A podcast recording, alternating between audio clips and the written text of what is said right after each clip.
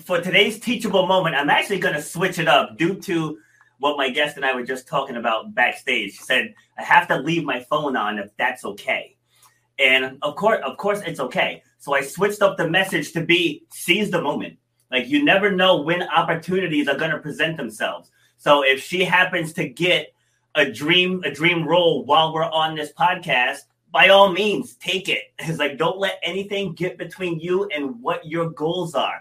Nothing, because too many times we play too small, and then when the opportunity arises, we're not ready to seize it. So you never know when it's going to show up. You just have to be ready to take it. So if the phone rings, I don't see it as an as an interruption to the show. I see it as her taking another step in realizing her dream. So who is this guest? Boom, there she is.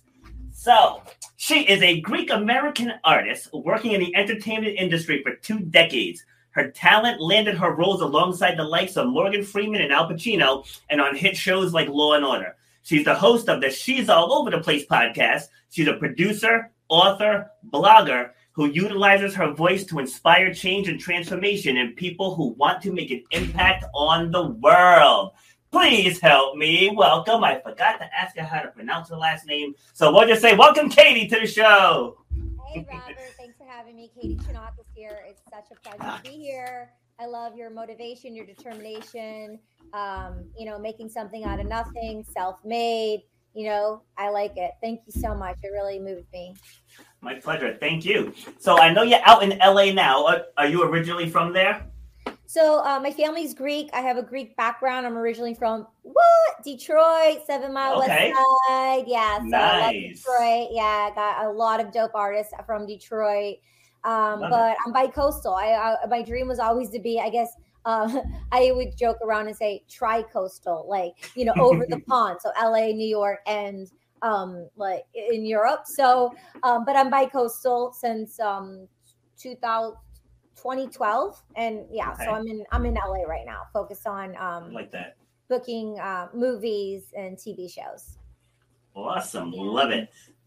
So I know you started producing at a young age, and all right, before we get there, I gotta yeah. I gotta just ask you to describe yourself first. So, like, how would you describe yourself? I'd say, who is Katie? Yeah, uh, that's a really great question. And I really feel, um, you know, um, to be honest with you, every day is a new day. It's, I'm unfolding like a flower. And um, there's a sense of knowing certain things, the traditional circumstances that I was gifted and given when I came into this world, um, you know, and, and who I am is a discovery. And it's really interesting because like not only am I Katie Chinowicz, you know, the second out of four children to my mom and dad, who were um, very humble and kids having kids and working really diligently uh, full time to, you know, put, provide meals and, you know, put us in school, and we had meals together every single night. Also, I'm, since I'm Greek and my dad's Greek and my yaya is my very best friend in the world. She's ninety-two. Since oh, wow. uh, um, we're named after saints and goddesses, you know, in the Greek tradition. And, um, you know, we have these names that root from history, and it's really cool um, with the lineage to be a part of that collective. And so I am named after my yaya, Kyriaki, my best friend. Kyriaki means Sunday in Greek. So Simera Danina Kyriaki, today's not Sunday, or Simera Ina Kyriaki if you're watching this on a Sunday. Um, mm-hmm. And also she she's a saint, and she was a martyr, and, you know, it was, and there's books and literature about her, and there's an attachment style of upholding such a, a sacred deity, you know, like her name and, and the lineage, and, and attaching myself to that, and being an honor to be named after my father's mother. And she's so great. So it's, it's so wild because I'm Katie, but then I'm also, my baptismal name is Kyriaki, Saint Kyriaki. So I've always had this split and this divide, and, and it's wild because when it's like music and poetry and uh, language, I feel Kyriaki is very present, and she leads me, kind of like Beyonce has her alter ego and people have mm. alter egos. And yeah. then Katie is, my mom didn't want people in America making fun of me. Um, so she named me Katie. Um, when I was a kid, everyone was like, Kiki, Kiki, Kiki, Kiki, Kiki, Kiki. So everyone, she named me Katie, um, you know, as a mother nurturing and just, you know, I guess what before I was here, they're like sitting down having this idea of like what my name would be. So, um, yeah, Katie became my name, and I went in Katie in school. And so when I went to Hollywood, I was Kiriaki, and my team sat me down. They're like, Johnny Depp, Woody Allen, Jennifer Aniston. So I guess she's like Jennifer Anistonopoulos. So they're like, Kiriaki Chinakas. They're like, Katie. So I'm like, Katie. And they even wanted to like chop my second half of my name, Chinakas. I'm just like, I don't think so. I drew the mm-hmm. line. Yeah. So so I've been developing Katie in a way, and Katie means purity, and like the, the name of books, it means purity. And then the Saint Kiriaki also is a saint. So that's, you know, purity. So so they kind of go hand in hand with one another.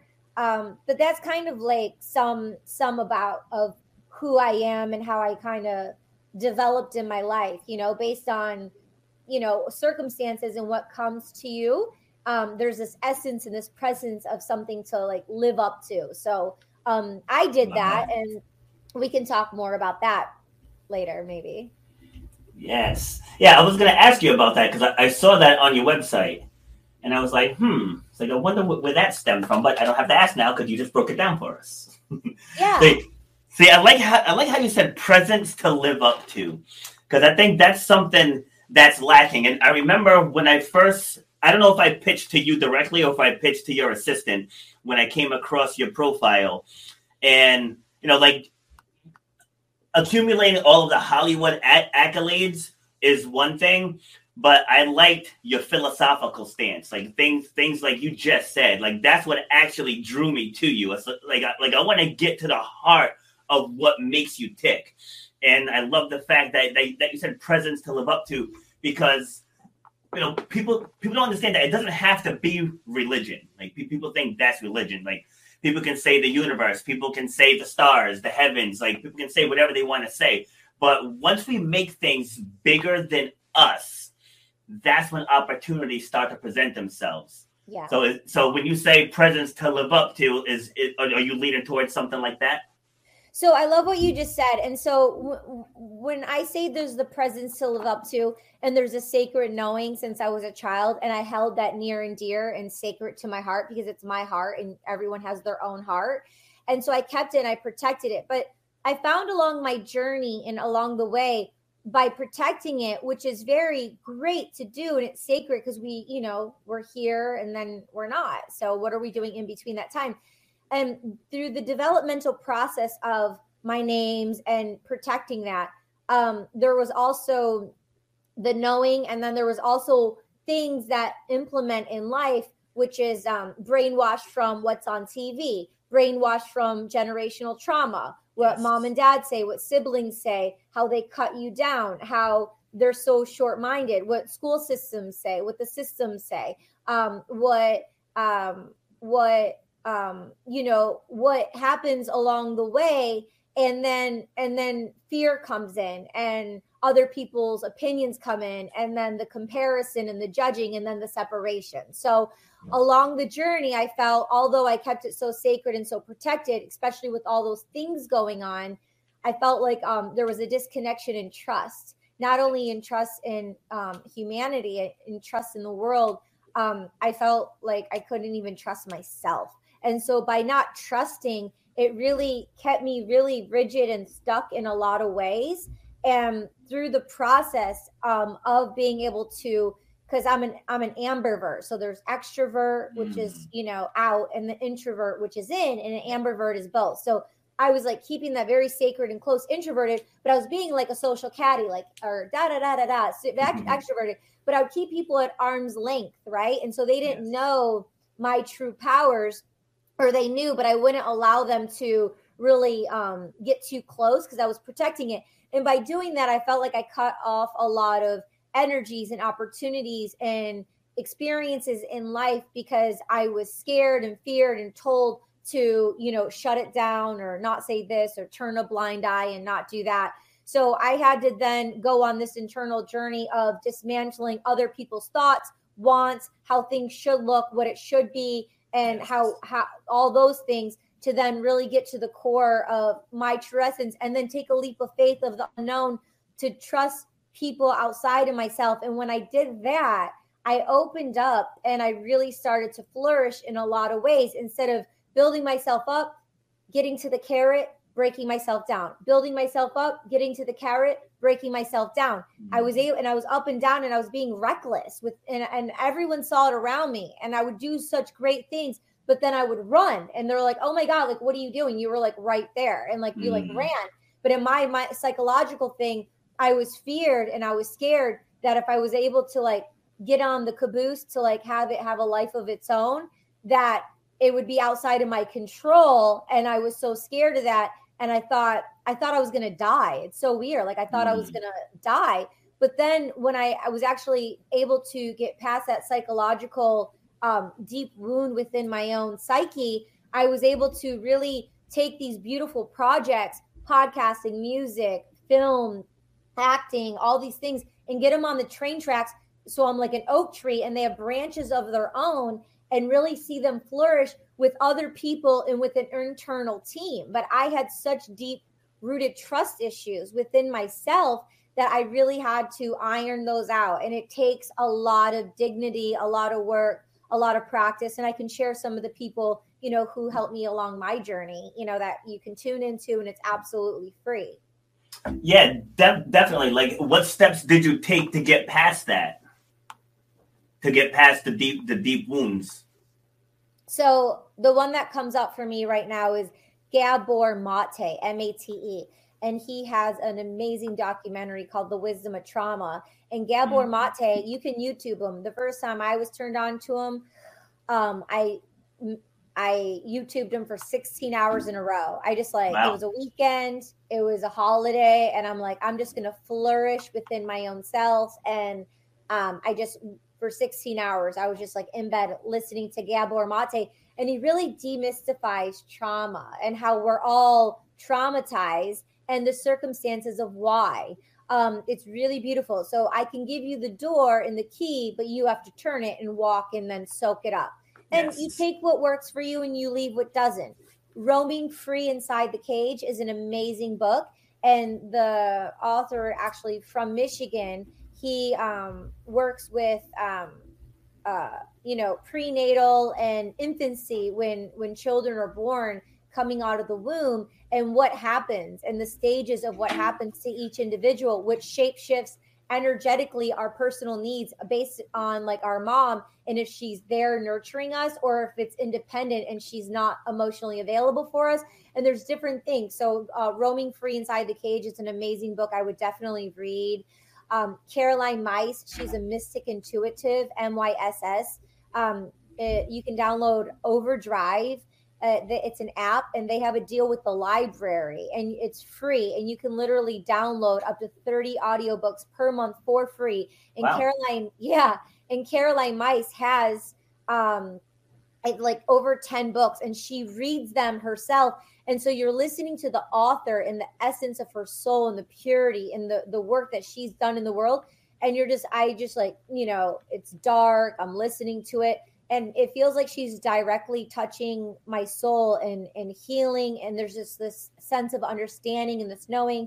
You can light a candle. You can take a bath, take a hot shower to, you know, be relaxed, to create space for yourself, to tune in and listen to that vibration. So then it sensorially becomes a part of your language, and it becomes a part of things that you're interested in. You're sowing seeds for new interests.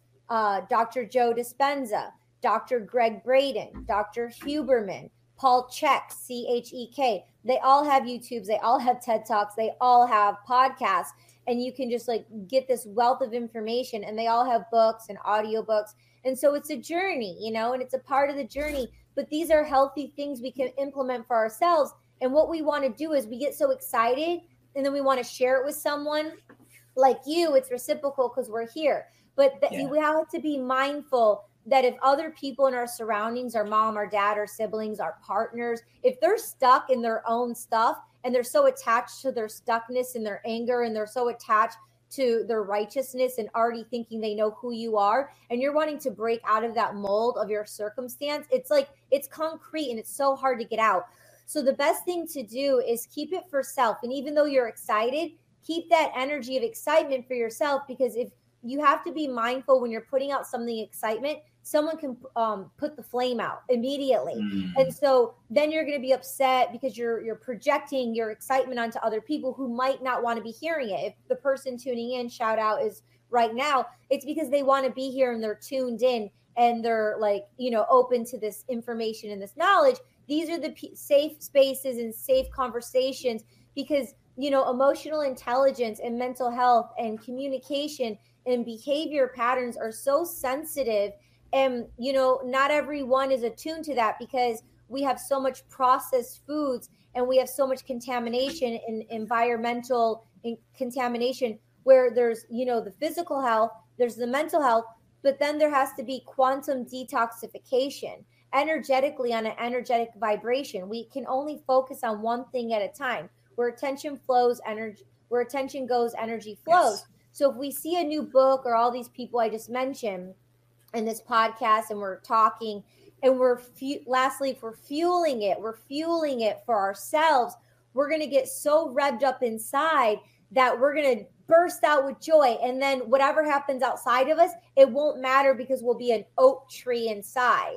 Yes. And the analogy I'll give lastly is this. It's kind of like if you have a car and you have brake pads and rotors, and you're driving and they can rust and they can get ah, making that noise mm. if they get too low. So you need to, like, you know, change them and rotate them, and, you know, make sure you have that pad and that cushion for yourself within, you know. No, actually, I have one small analogy. That's that, that that's the one I meant to say, actually. So I found out a few years ago, in the first trimester, a lot of women miscarry. It's just very common that women miscarry. So what I've always known is no one ever talks about it in the first trimester, the first three months. So when I'm doing a project, oh, so when I'm doing a project uh, or, you know, I'm birthing something like this, how we're talking about, how do we get unstuck? How do we get to that? How do we get out of the concrete? How do we move past our circumstances? How do we move past from a place? One step at a time. Yes. With a, attention flows, energy goes, with something that's aspirational, attuned to one person. But the thing is, when you're doing this, keep it for self. Keep it for self for the first three months, because it's an energy. Just like a baby, when it's developing, it can dissipate.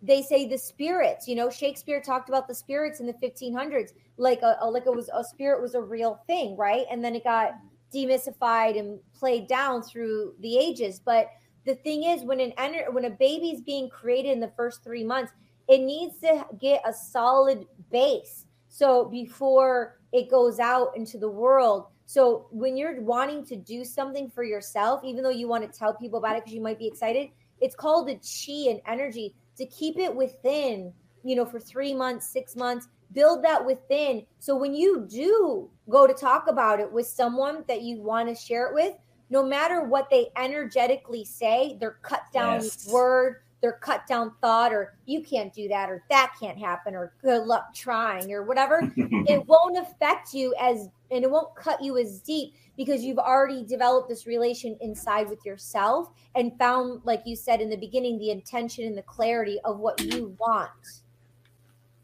Love it. Love all of that. You gave me goosebumps. That was good stuff. so so one of the biggest things you, you said there was take what works and leave what doesn't. Because too many times what I see as I'm working with people is they focus on the stuff that doesn't work. It's like, you know, not everything is, is garbage. And like I said in my in my opening speech, it's not what happens to you. It's what can you take from it to make yourself stronger and inspire someone else. You know, because I can sit there and say, yeah, I had a bad, a bad knee injury. The doctor told me I'd never run, run a jump again. Like if, if the story stops there, that inspires no one. Absolutely no one. And then I go on this woe, woe is me, self-pitying, and it's gonna you're gonna end up snowballing into something that's not help helpful, and it doesn't help advance you at all.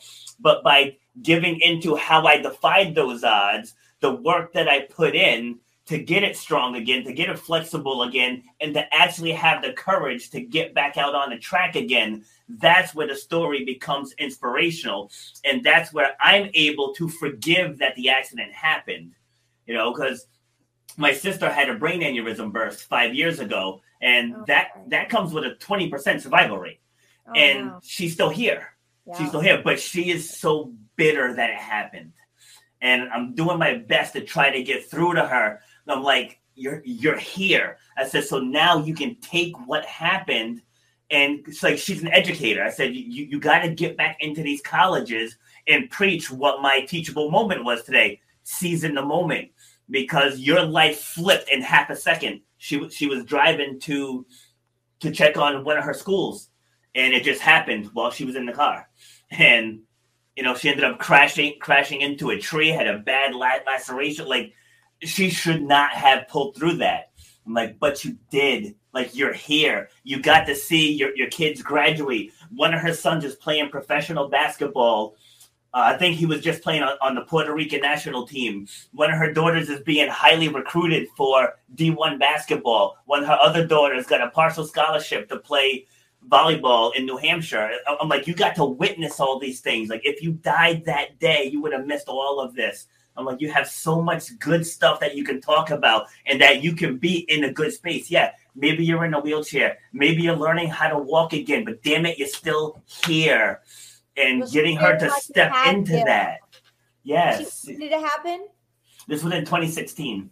Okay, so she she's very lucky to have you. So thank God she's still here. And, you know, the thing is, everything that you're saying, I, there's so many things I could say, but one, you know, one thing is like, you know, thank God she's still here. And then independently of your sister, um, everyone has to make the choice for themselves. People yes. are addicted to their trauma and their pain and their anger. People are addicted to it. So they have to want to be so over being angry and so over their own emotions that they get underneath all of that to actually make a change. And that's why, yes. you know, like a lot of times it's, well, in life, it's life or death. You know, it's like, oh my God, I have to, I have to like find my passport. It's like, it's such a, a life or death kind of thing because I have to get at the airport at this time. I have to find my keys at this time. Everything's mm-hmm. life and death. That's acting. It's life and death. It's storytelling and the, the circumstances and, you know, the stakes. So, you know, people, I had anger of my own, and this is what happened with my anger personally. So with my anger, I was going through life. I was going through life. And then um, kind of what I tapped into earlier about, you know, trusting other people.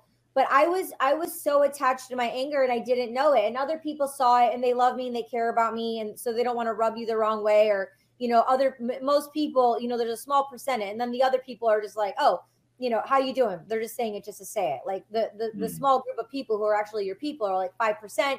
Then fifteen percent are acquaintances, and the rest are just like, you know, they don't really know what's going on. You can tell them everything, anything, and they just assume in their own mind, in their own imaginations, they just fill in the rest, right? But there's no emotional bonds and connectivity to those roots and attachments. But the thing is, I was so addicted to my anger. I was so addicted to my trauma, and it was so hard to let it go. And it took a lot of deep, deep self-reflection and work of making the choice over and over and over, like you said, showing up to the mat and, and having it be a practice to show up, to not spiral out, because I was spiraling out and then not even knowing it. Now what I can do is I can see when I'm spiraling. I'm like, oh, I'm about to spiral out. Like, oh, mm-hmm. I'm about to spiral out. And I nip it in the butt and I nip it in the butt. And now I make it an interpersonal challenge. Before I was resisting it, not mm-hmm. wanting to be a part of it, blah, like ignoring it, hiding it, isolating it, not being a part of it. Now I'm like, okay, Beast. Hey, how you doing, Beast? Oh yeah, what up? Let's Beast? Go. I'm like, you want to, you want to make? Oh, oh, oh, we're gonna have that. Okay, I know what my Beast likes in the morning. I need to tame my Beast in the morning. Do some things for myself to make sure we get our day on the road. I need to do that, or else my Beast can during the day be like, rawr. So then, like, you know, when that when that Beast does come up, I I'm like, okay, now now I befriended this Beast. So then, when you befriend it, the Beast becomes smaller, smaller, smaller. And then you're like, oh, okay, that, that's so that's so cute, Beast. Come back later. We'll talk. I got it from here. So Thanks, true. Beast. Thank you. You know, so that's like one thing. Um, So my background is cross-country running. So I'm about short-term, medium-term, long-term goals. And the thing, what you said from the beginning was like, people, when they do something right away, they see like the negative or the word that you use, and then, but they just lull in it. So for me, it's like, as a human and as a producer, we have our analytical mind, and then we have our emotional state. So like, as an intelligent human being with circumstances that I was given, and based on conscious awareness, if we're aware or not, or starting to become aware, is this, it's like, I show up to something, let's say in Santa Monica, I show up somewhere and there's a hundred things. Instantaneously, my, um, because we're sensorial beings. We have sixty to seventy thousand thoughts per day. ninety percent of those thoughts are the same thoughts going on the same train track, right? According to yeah. Doctor Joe Dispenza, right? Neuroscientist. And then, but we're, our emotional being, our, our heart has over forty thousand neurons alone. Our hearts are very powerful, right? And um, sensorially, our body, our body intelligence, our sensations tell us something before it goes to the brain. So example is like, we're walking down the street and it's like, I feel a vibe. I feel something, I sense something's off. And then it's like, um, someone who's maybe scary, right? It's yeah. Like, what are they doing? Or, or you, or you feel a vibe when you're like at a club, or not lately, but if you're like at a club or you feel a vibe and you look over and you feel like someone's eyeing you, you're like, oh yeah. And you feel that good vibe. So it's the subtle energies of our vibes and sensorially what we feel before it goes to the brain. So when I arrive, let's say in Santa Monica, and there's a hundred people and things happening, I'm going to get intuitive hits from my body intelligence.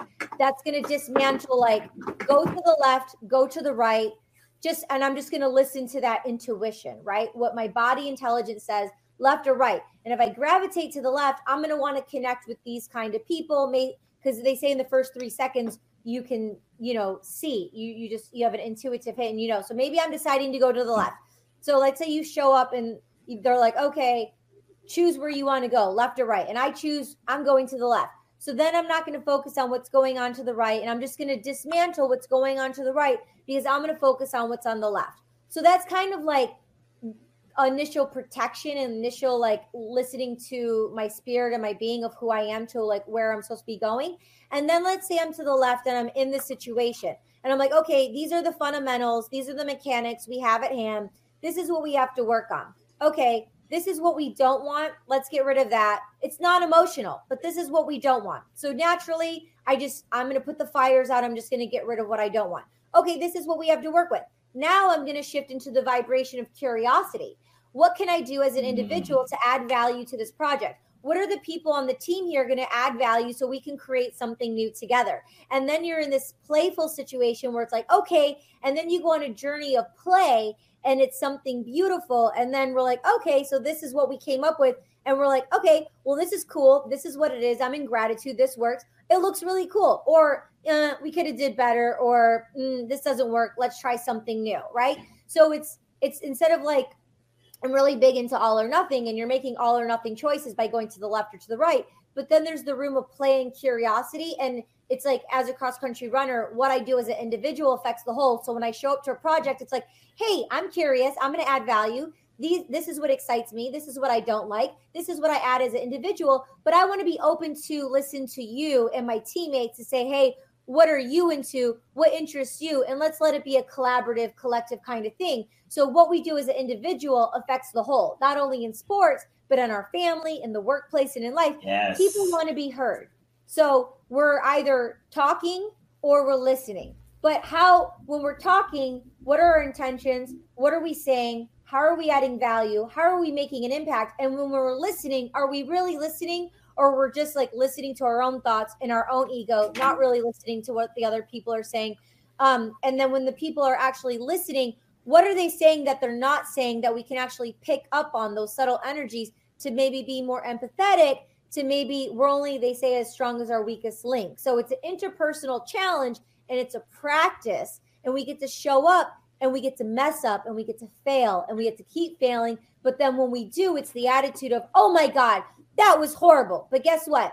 I'm going to have a drink of water. I'm going to go to the bathroom, and I'm not going to be attached to my suffering. I'm not going to be attached that it didn't work out. Yes. I might be, a, I might be bummed, but the emotion's going to come, the emotion's going to go. But then I get to make the choice again to show up the mat. I get to make the choice again to show up tomorrow, to wake up tomorrow and try something new. And that's the discovery and the journey of life. Love all of that. So one thing you said there is something that I say on this show constantly. I said th- this is the one hundred sixtieth episode. I probably said it on one hundred fifty of them. Thank you. Is what you do affects everyone else. It's like I tell people all the time, you know, like the, the majority of my audience is moms. And, you know, when people become moms, they t- they tend to think that society says you have to put all your hopes, all your dreams, all your wishes on the back burner. And I constantly say, you cannot inspire anyone if you are uninspired. It's like you, you you can't. It's impossible. It's like you have to be the best possible version of yourself. And when you do that, you become a better parent. You become a better friend. You become a better coworker, a better leader, a better better spouse. Like there, there's so many different ways that your life gets enhanced when you're doing the things that you love. And your kids see this. And then they'll know as they're growing up, they have permission to pursue the things that they love.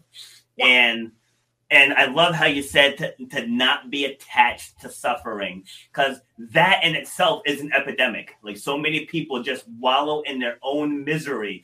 And I always have the people I work with, I ask one question when they're, they're going through telling me all their woes. What you going to do? It's that simple. What are you going to do?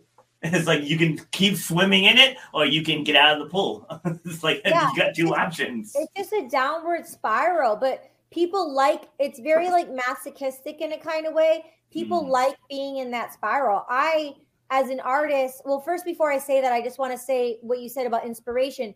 Inspiration is in spirit, in spirit, inspired. So if yes. you're in spirit with your curiosity and the color and the play, for self first, then yes, we can be a ripple effect for the children and other, and, and the family and the other people um, by being inspired in spirit and, and discovering.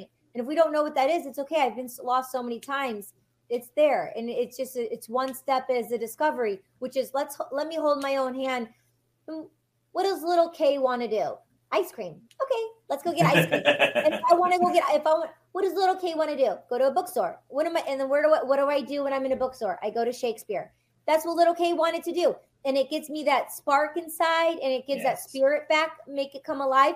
And what it does, the third chakra, your solar plex, it raises the vibration. And if you're like, I'm gonna go get ice cream, and you do it, you get happy. If you're like, I'm gonna go like to the mailbox and get the mail, and you do it, you're happy. If you're like, I want to do the laundry, and you do it, you're like, oh, I did it. It's like a little pat on the back, like I did it. But if you're like, oh, I want to go get the mail, and I don't do it, you nick at your self-esteem, you nick at your self-worth. And a lot of people have issues with their self-worth yes. because they say they're going to do something and they don't do it. So the power of the word, I am the word by Paul Selleck is amazing. I am the word. Um, but that's written in the Bible. Like it's the word, it's the, the word. Like first there was the word, and it's like, we have our word. So if we're, we say we want to do something, do it. It doesn't matter what it looks like. Start messy. Just do it. The imposter syndrome of our head, the resolution uh, of the, uh, the projection of how it's going to look is probably going to be different, but it's an anchor and a target of a direction of a clarity vision that you were saying earlier of where we're yes. going to go. But just start messy, one step in front of the other, and just dismantle what's not working. And if you can't completely dismantle what's not working, like, oh my God, like every week I have to talk to someone for thirty minutes. Well, the next time talk to them for twenty. The next time talk to them for fifteen. Start getting that energetic time back of what you don't want to be doing yes. that you're dragging and complaining about. If it's someone that you're spending a lot of time with, but you're not liking it, they're not fulfilling your needs.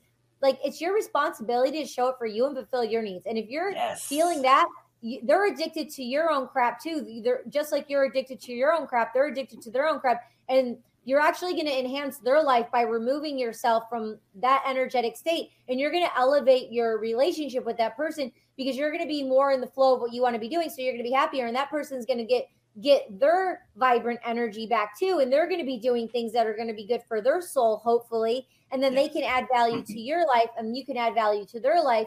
And then it's like a transfer of energy, and it's hard to communicate that sometimes, but sometimes we just need to take action, you know? Can I just tell you, this is exactly why I don't use talking points, because this, this has been an incredible conversation so far. Absolutely incredible. Oh, you know? Thank you. Wow, I agree. Thank you.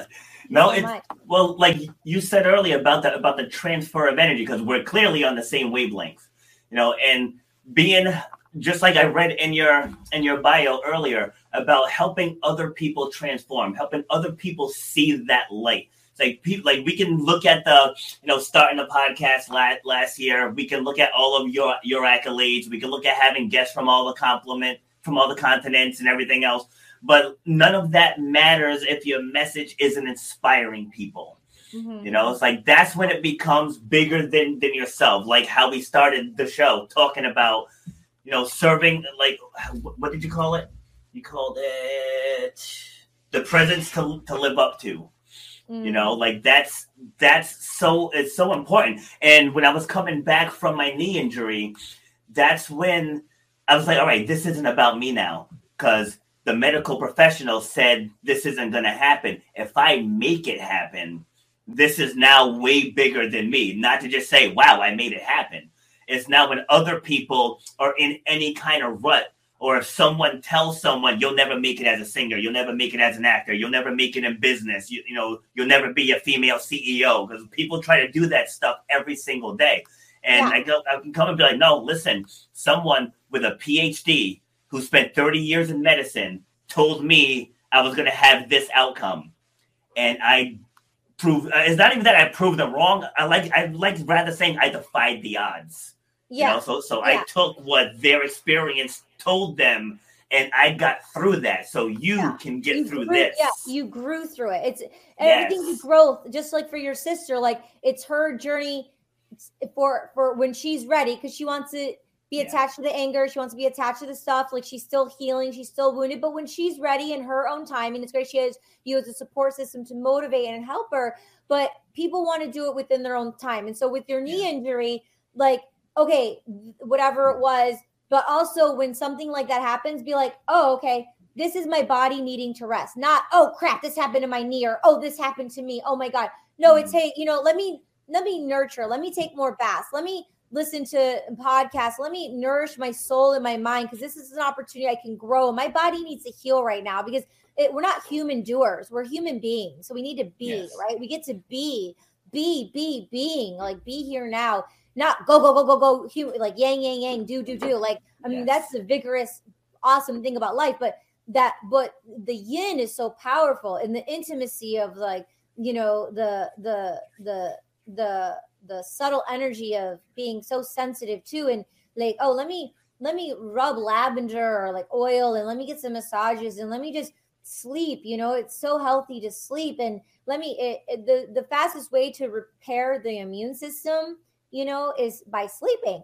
Uh, but mm. what I want to say, because I saw this quote yesterday, I screenshotted it, and I love this so much, so eloquent. It says, "When someone tells you it can't be done," which I've heard so many times. And that's why I was saying earlier, like, be careful of who you share things with, because they're like, oh, that can't be done. But you're right. Maybe it can't be done, because it's not twenty oh eight or nineteen eighty or nineteen seventy. It was already done. It's the twenty-first century. The way it's going to be done now, it's going to be something different. It's going to be like in a digital age. It's going to be so yeah. different than how how you're thinking, how your short mind is thinking. It's, of course, it's not going to be done that way.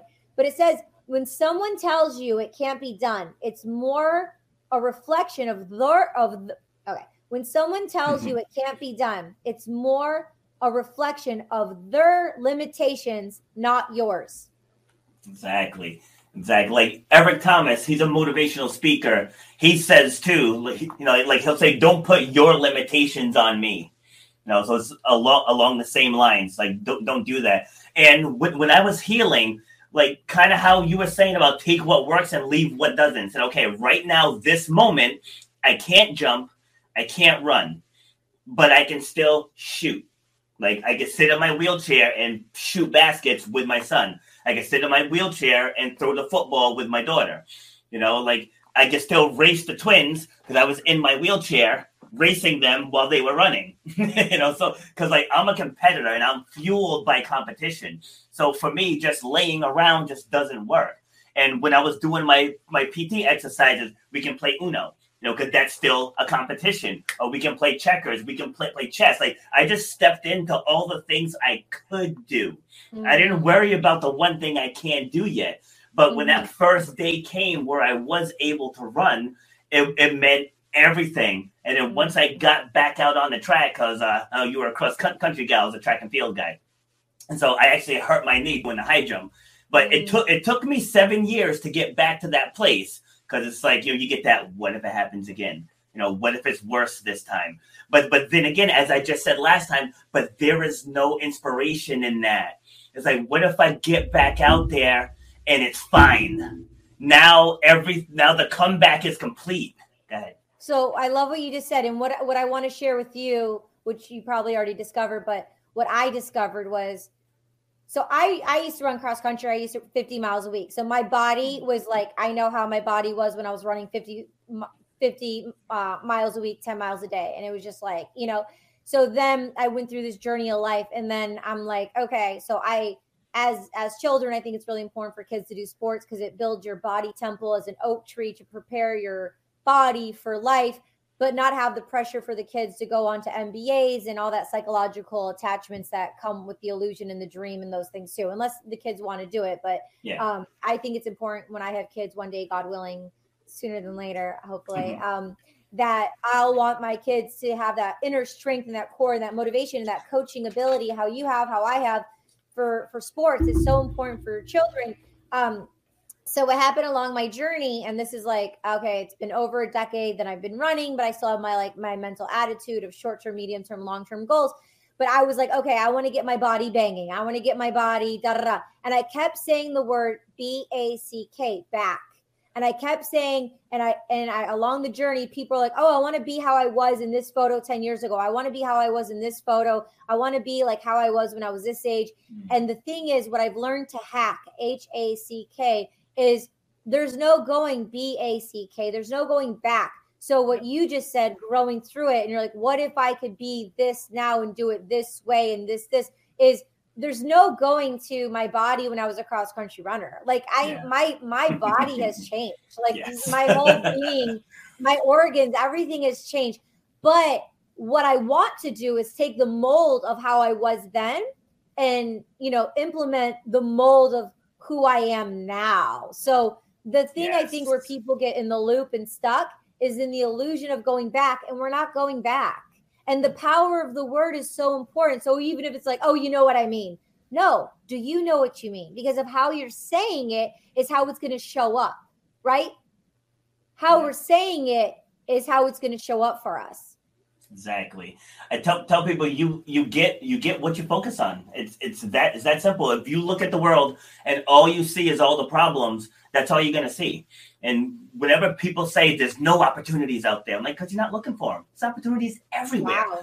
especially really? now. Yeah, especially wow. now. I mean, for anyone to say there's no opportunities out there, life is an energy of the unstoppable, the unpredicted, the fantasy land of the unknown.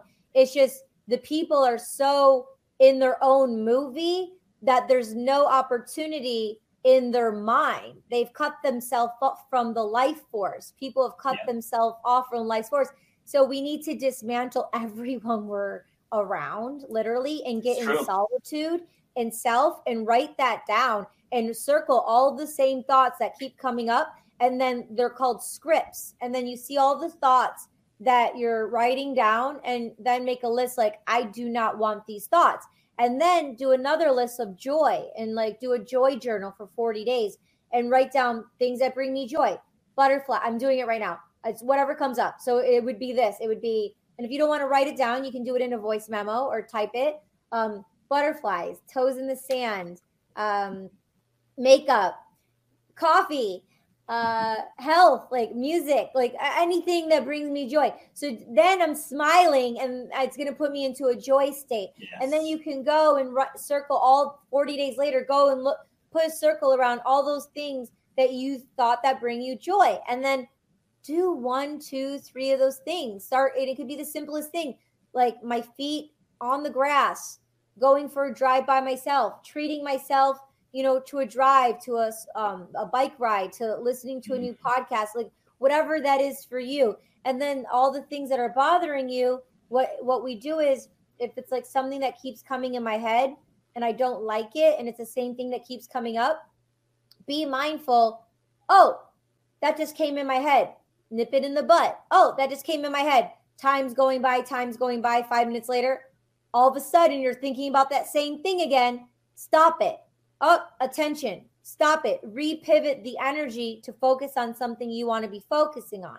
And, you know, keep calling it out. Keep putting the fire out. Keep calling it out. And then you're taking control over your mind. So your autonomic nervous system isn't controlling you. That we're, we're on a road. Like when you go to drive a car, you're not thinking about it. You just, nope. You know where to turn left. You know where to go right. You know your street address. You know who to call when you're going home. You know what, who to check in with. Like that's on, that's all auto, autopilot. That's how like our minds are. That's how our emotions are. We're just on autopilot. So it takes work and to break that down. And all this information is amazing. And I hope you love it all. But also on Absolutely. My website, that's right here underneath your name, my website, I coach people. So I coach people. I have sessions with people one-on-one. So, you know, if you have questions or something specific, you can just book me on the website and we can talk more, you know, about coaching you. And, you know, sometimes we make a one-month plan, a six-month plan, a year plan, and it's you showing up to yourself to make that commitment to for whatever you want. And no one knows what you want. Even if I was here all day telling you what I want and you were telling me what you want and everyone tells everyone what they want, in the deepest, deepest of our psyche and our beings and our souls and our spirits, no one could ever understand. We're it's a discovery. We're still fully understanding it all ourselves. And that's okay. We don't have to have it all fil- figured out. And if you look at a movie, Dune, it's coming out like right now. It's amazing. Uh, Warner Brothers, they invited me to a special screening of Dune. How, what a great gift. And that's the fruits of my labor. I didn't know that was going to happen. But because I'm energetically, intentionally doing more joyful things, doing more things of what I do want, there's energetic flows that come out. Hey, want to be on this podcast? Hey, want to go to this screening? Hey, want to go be backstage and go on this experience? I'm like, oh, cool. Want to be in this movie? Yeah. So things are going to happen. So you need to start sowing the seeds, planning more of what you do want, right? And then just dismantle immediately what you what you can, like pull the roots, and then whatever you can't dismantle immediately, Uh, you can, um, you know, nourish those in a kind way, not have adversity to them. You already have the adversity to them, but just know that that's there. And, and they say, when you love someone, you let them go gracefully, right? It doesn't have to be a traumatic thing, because it's a traumatic thing on your psyche and theirs. And yep. You're going to make the experience more difficult for oneself. Absolutely. So I was going to ask you, when I was first going through your bio, and like I was gonna say, what you know, I saw all the all the, the actors and actresses you performed with, and I actually saw an episode of Law and Order that you, you were on. Like I I, I uh, showed I showed your actor reel to my, my daughter earlier because she loves Law and Order, and I, I was like, do you remember this episode? And since she's watching, she's like, yeah, I do. I was like, I'm interviewing her today. She's like, really? Yeah. I was like, yes. I said hi. Will do. What's her but, name? Olivia. Hi, Olivia. And so my question was, is like, how, how did she position herself to get these roles? But like, I, but you don't even have to answer it because you already did. You spent the last fifty-one minutes showing how, how you, how you got the successes that, that you're having. It's what you're putting out there. It's, it's your vision and, and how you portray yourself. Yeah. So all of that, in addition, um, uh, Dennis Quaid, when I first went to Hollywood, gave me the best advice ever. And I'm just like, it's so good for people to hear. It doesn't matter if it's acting or modeling or music or nothing to do with entertainment at all. Um, like get the principles, get, get the baseline. So Dennis Quaid, I met him and he told me, and it's true to this day, because there's the psychological stuff and everything in between that we've been talking about, yeah. And the consistency and showing up and, um, growing through the experiences, and then growing through those experiences and, and applying them to my craft of acting, applying them to my life, like lifting it into my art. Instead of it having me going down a spiral, when I go down a spiral and I'm having these things happen, I then take it and I just don't let it sit there. Like you clean up your crap, literally, you clean yeah. it up. So I take it and I put it on the canvas. I put it on the canvas in my painting. I put it on the canvas with my music. When I make beats, I put it on the canvas. When I'm doing an acting role, I'll tap into like how I was feeling when I was downward spiraling. Nothing is wasted. Mm. There's good energy, bad energy, Love but it. it's still energy. We're just, there's all this infinite energy, and but how are you choosing to spend that energy? No opportunities, no opportunities, no opportunities. That's fine, but that's your choice. And it's a choice. And there's also indecision, which is a major choice. There's yes, no, and then there's I don't know. And the I don't know is a major, the indecision is a decision. And it's just wasted energy. But I did that for years. But what I was going to tell you is Dennis Quaid said, get a manager, get an agent, get a job, F the rest. Get an agent, get a manager, F the rest. So I got an agent in New York. I got a manager in New York. And they got me the auditions, and it was my job to book the auditions. And I booked Law and Order S V U, and it's a strong accolade because I was told it was a gift that was given to me. They're like, it's the longest running show in New York City. To be on that show is such an honor. And to be on that show, everyone who's been on that show, they've gone off to have amazing careers. Those, those were languages and gifts and the wisdoms in the industry that were given to me. But by doing all the preparation of the things we've talked about, it led me to that. But having an agent and having a manager, the team, the supportive team to get me those opportunities, because I wouldn't have been able to get those opportunities on my own. And if they were, they would be very few and far between, few and far between because, um, you know, it's like there's a machine to every system, you know, yeah. and I went in as a rebel without a cause, wanting to break the systems. And as an artist and as a hu- human, you want to come and shake the stuff up. You want to like yeah. shake it up, which is cool. But also if you have a well-oiled machine, it's like, just lean into it. And yes. I, uh, being self-destructive and, uh, uh, and sabotaging, um, you know, I got into it, I went with it, but then I tried to like, you know, my ego and a part of me was, you know, the wild buck of a horse I was, was trying to like, you know, get, go against the grain. And I did that. And, and then you grow through that, and then you apply it, and then you're like, okay, well, this is an, uh, a well-oiled machine. Lean into H B O Max, Amazon, Netflix, mm-hmm. like lean into these amazing opportunities. And I mean, it's a part of a system that I choose to be a part of, but it's a choice. Yes. But how am I choosing to show up with it, right? Be, get an agent, get a manager, do your job, show up with a positive mental attitude, do great work, and and, you know, be in gratitude for what's already there, because we can lean into it.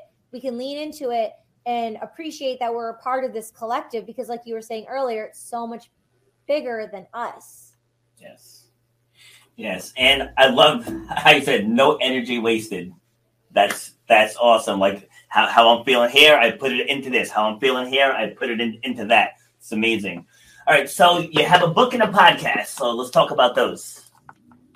Yeah, She's All Over the Place podcast. We have three full seasons, over sixty episodes, arts and business and entertainment to add value with ethics, morals, and values. So anything about the entertainment industry, um, you can tune in and hear the podcast or watch them on YouTube, on my YouTube channel, Katie Chinowicz. Uh, and if there is a specific episode or something you want to know about, then I can lead you to that episode and or create an episode about it. So um, I love podcasting.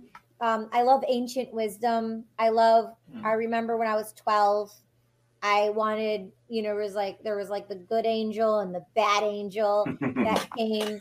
And I wanted, I wanted that wisdom. I wanted that intelligence of someone guiding me and leading me in life. And I didn't know anyone in the entertainment industry. And I know all you need to know is one person. And there, yeah. there wasn't Google, there wasn't YouTube, there wasn't self-publishing.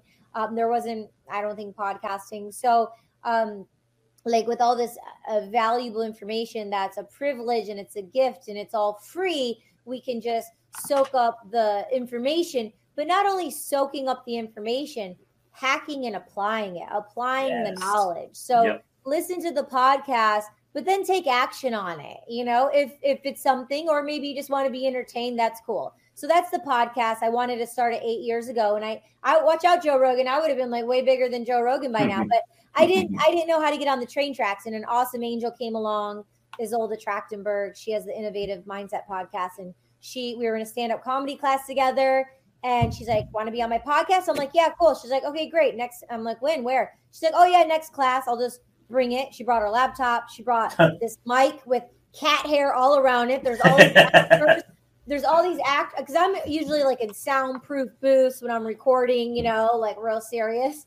And and she's like with cat, and I'm deathly allergic to cats. And she has cat hair all over the mic, and we're just doing it, and people are walking by, and it's just like noise in the background.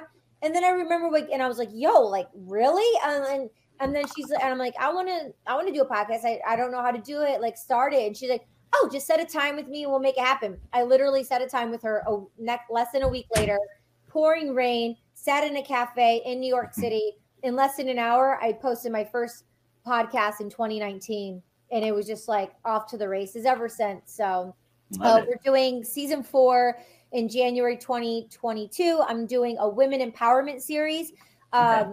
because of the diversity and um, the insecurities of being a young uh, child, uh, quote unquote, what I was taught in a man's world. And so I was taught Um, by society to look up to men to be angel investors. I looked up to men to invest in me and my business instead of developing uh, women or feminine energies. And so now through the psychological aspect of, you know, all genders and being equal, um, I just really want to co-collectively connect with Uh, women, and not only women, but all genders and femininity. And femininity isn't just in um, quote unquote girls or women. Femininity is in you. It's yeah. in all of us, and that fine balance. So to hone in and to strengthen some of my weakest links, I wanted to focus on femininity, a women empowerment series for season four,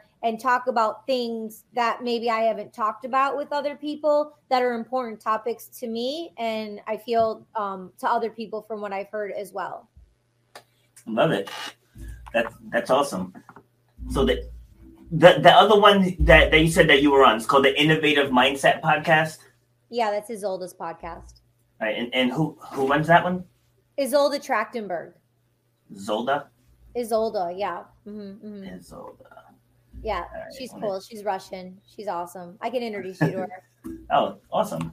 She's great. Nice. She, she worked at NASA. She's like so smart. She's from Russia, but she grew up in Michigan. So we had this Michigan connection because I lived in Michigan too. I was born there, but um, okay. but we met in New York in a stand-up comedy class.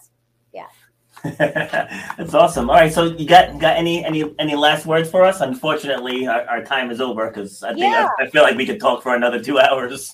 Totally, totally. Check out a lovers fairy tale dot com. It's my new poetry book, and it's a uh, language and fantasy and dream play of what we were talking earlier about shifting into the vibration of curiosity. Because when we're so stuck within our own selves, it's like we were saying, like I was saying, it was concrete. So the poetry book is for one to have moments with oneself to be able to tap in to the playful energy of fantasy and play. And Um, you can go to chinakas dot com. Also, um, just put in your email, and I have an automation set up where I send you a playlist of A Lover's Fairy Tale of um, music videos, spoken word music videos that I self-produced and financed um, over the last decade of my career. So um, that's um, on Amazon and Barnes and Nobles. It's everywhere. So a lovers fairy tale dot com. Awesome. Yeah, I watched I watched some, some of your videos this morning before beforehand. Yep. Good good good stuff. Very very good stuff. It's like I I, tip, I typically don't don't dig into to my guest story too much because I don't want to know too much because I like mm. I like the information to just organically surface. But mm. I, I got I got wrapped wrapped into your stuff. I was like like she's wow. awesome, you know, and the. Uh, And, you know, the conversation didn't disappoint at all. So so this is this is awesome. Um, like I said, when I originally came across your bio, I mean, I didn't think you was going to get this deep, though. But but I was like, you know, it sounds sounds like we're on, we're on the same page. But, yeah, you definitely you definitely have it together. You know, I, I, I wrote down, like, different times because I go through, I take these and I make clips. And, and I put the clips on Instagram, and I wrote down several several different times to, to clip up because you were just dropping just golden nugget after golden nugget after golden nugget. So wow. I, well, I, yeah, I would, send them to me and my team will post them on our platforms as well. Definitely. Oh, awesome. Thank you. Totally. Of course. And and do you want some more some more bookings? Because I have podcast friends. Oh yeah, send them over for sure. Definitely. I'm I'm here to make an impact one person at a time. I mean, if if it's just you and me, Robert, that's cool. For me to make an impact, I'm going to be a ripple effect, uh, hopefully, on your life, and then it'll be a ripple effect for your your inner circle, and then in your in your life. So if, if it's just you and me here, I, I showed up and and did my mission and and fulfilled my own cup. If there's fifty thousand people tuning in or fifty million, it's all of the same. It's yep. It's making an impact one person at a time, and it really it's really exciting. And um, you know, it's. It took a long time for me to really comprehend and understand that, lastly, because I'm such a macro person. My human design, you can go to my body graph dot com and check out your human design for free. There's five different types. And I'm a projector, and twenty-three percent of the population are projectors. Elizabeth Taylor was a projector. And people want to be around projectors because they're the ones that make things happen. They're the producers. Yes. They see the macro vision. And since I'm such a fantasy girl and a, such a producer of the macro, but I'm very attuned to the micro from the cross-country background, the, the, the micro. But um, through my journey, I've got to experience the intricacies, the intricacies of the, the micro and the, the, in, the, the sewing in between. So for, for me to be here makes a great impact on the whole. Like I said, just one person at a time. Absolutely. Love it. Well, thank you very much. Um, don't sign off, though, because I, I want to um, just talk about, about the, the people I'm going to gonna connect you with just to make sure it's a good fit. Yeah, totally. All right. Well, thank you very much, much for joining, and uh, I'll be right back with you. Okay. Mwah. All right. Mwah. All right. So that was Katie. Her website is still up here on the screen. It's Chanakis, and for those catching us on the audio replay, it's C-H-O-N-A-C-A-S dot com. Reach out to her, have a conversation with her. If you watch this one, then you know that she can definitely, she definitely has the mental arsenal to where she can help you through whatever it is you're going through, because I have a page and a half full of notes over here of just big takeaways that I took away from this conversation. And so, as you guys know, I always end off by saying, it doesn't matter how big the mountain is. You can't change the grade of the mountain, but you can change your ability to climb it. All right. So I'm going to leave you there. I'll be back on Monday with my lovely daughter, Olivia, as we will be discussing. I'm not going to tell you what the topic is yet. You'll just have to tune in Monday at eleven. But we, we were watching a couple of videos these last couple of days, and we're going to react to them. So that's Monday at eleven. And you guys have yourself a great day. Enjoy the rest of your weekend. You've been listening to Shut Up and Grind. We hope you've gotten some useful and practical information from this show. Robert has over twenty years experience pouring his knowledge and expertise at many events in the service and fitness industry, as well as secondary schools and universities. He has a true passion for helping others break through the barriers that are holding them back. To book Robert B. Foster to speak or to reach out, go to robert b foster dot com slash speaks, on Instagram at robert underscore b underscore foster, on Twitter at R B F underscore fitness, and on Facebook at Robert B. Foster. Till next time, shut up and grind.